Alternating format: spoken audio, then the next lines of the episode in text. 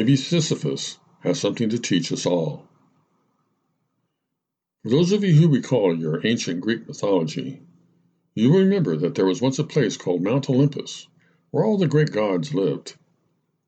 According to the Greek poets, the king of the gods was Zeus, or Jupiter, and his queen was a lady named Hera, or Juno, who also happened to be his sister, which was apparently permitted back then.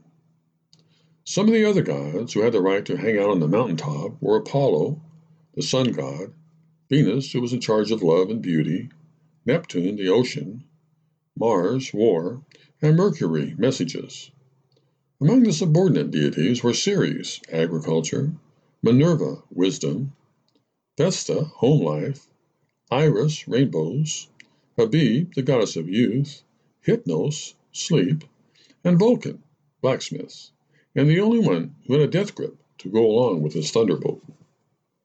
Anyway, according to the poets, there was once a great king who went by the extremely hard to pronounce name of Sisyphus.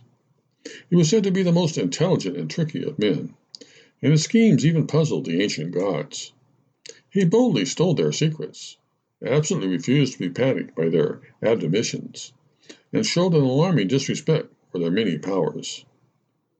His scorn of the gods, his lack of fear of death, and his passion for life made him, as it has made other like minded men and women down through the ages, a very dangerous individual indeed. Sisyphus, however, finally got in a little over his head when he tried to stop Zeus from kidnapping a woman he was celestially interested in and Zeus immediately sent Death to punish him. But being the ingenious guy that he was, Sisyphus somehow tricked Death, and even tied him up with chains. No easy feat. Not only did this greatly benefit Sisyphus, but it was said that no other man died while Death was bound. Pluto, the god of the lower world, got wind of this through Mercury, who was always passing gossip back and forth, and he sent Mars, the god of war, to free Death and give him complete power over Sisyphus. As you might suspect, it wasn't long before Sisyphus found himself good and dead, and living that's probably not the right word in the lower world. Sisyphus immediately, and quite bitterly, complained about all this to Pluto, especially that his wife had not performed the proper burial ceremonies, and demanded that he be allowed to return to the living. Pluto, who was one of the really early chauvinists, agreed that Sisyphus' wife needed to be chastised, and foolishly gave in and let him go. But as one might expect, once Sisyphus began enjoying the warmth of the sun and the beauty of the sea again, he absolutely refused to return to the world of darkness. Years later, with a decree from the gods in his hand, Mercury was sent to fetch Sisyphus back to Hades, where everyone but Sisyphus agreed that he belonged. Using force, Mercury successfully managed to get Sisyphus back underground, where Pluto, who was extremely ticked off by this time, condemned Sisyphus to ceaselessly roll a huge stone to the top of a hill, where the stone would inevitably run into the full force of gravity and fall back of its own weight. The ideal being that there is no greater punishment than endless, futile labor. Regardless of how poorly I recall my Greek mythology, it seems to me that there is much to be learned from this wonderful old myth.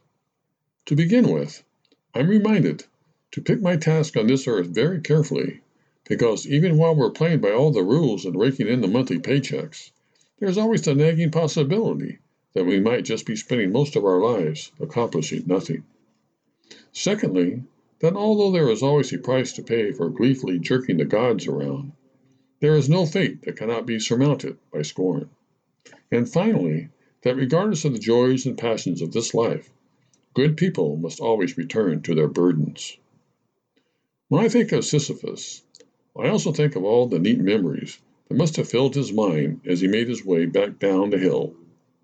As Camus said, at that subtle moment when man glances backward over his life, Sisyphus returning towards his rock, in that slight pivoting he contemplates the series of unrelated actions which became his fate, created by him, combined under his memory's eye, and sealed by his death. Sisyphus understood that fate is actually a human matter which must be settled among men and not gods. He also knew that life, the true living of it, belongs to those willing to take a few chances, and he even dared to tie up death and ask for a furlough from hell. Maybe if more of us could find it in ourselves to follow his example from time to time, even knowing that the rock may await us, at least our descent back down the hill will take place in joy.